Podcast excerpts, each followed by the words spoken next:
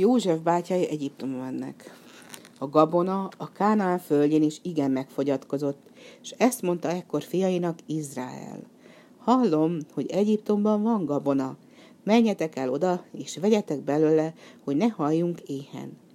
Józsefnek mind a tíz bátyja elindult hát Egyiptomba gabonát venni, de az öccsét, Benyámint Izrael nem engedte velük, mert féltette a veszedelmes úttól.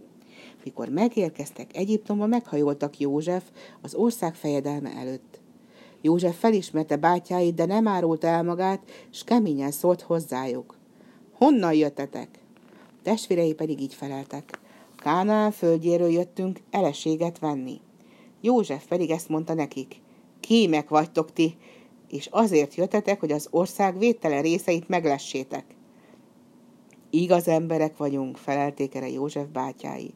Soha nem voltak kémek a te szolgáid. Tizenketten vagyunk testvérek, egy ember fiai. A legkisebbik atyánktál maradt a Kánaán földjén, az egyikünk pedig nincs már meg. József pedig azt felelte nekik. Úgy van, amint mondtam, kémek vagytok. De próbára teszlek benneteket. Egyik ötöket nem engedem el, míg ide nem hozzátok én hozzám a legkisebbik öcséteket, és ha itt tesztek, azzal igazoljátok szavaitokat, és nem haltok meg és amint mondta, tömlőcbe vetette Simeont. Így szóltak akkor egymáshoz. Bizony védkeztünk testvérünk ellen, és most ezért következett ránk ez a nyomorúság. József pedig hallotta, amit beszélnek, elfordult és sírt. De testvérei nem tudták, hogy érti beszédüket. Aztán felrakták gabonájukat szamaraikra, és elindultak hazafelé.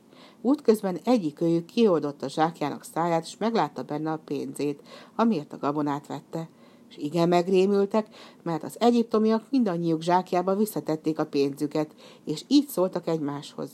Micsoda ez, amit Isten cselekedett velünk?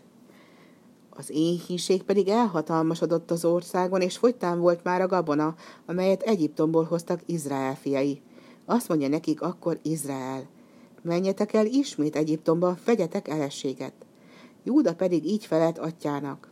A fejedelm ránk parancsolt, hogy a színe elé ne kerüljünk, ha nem visztük magunkkal öcsénket. Miért cselekedtetek gonoszul velem? kérdezte Izrael.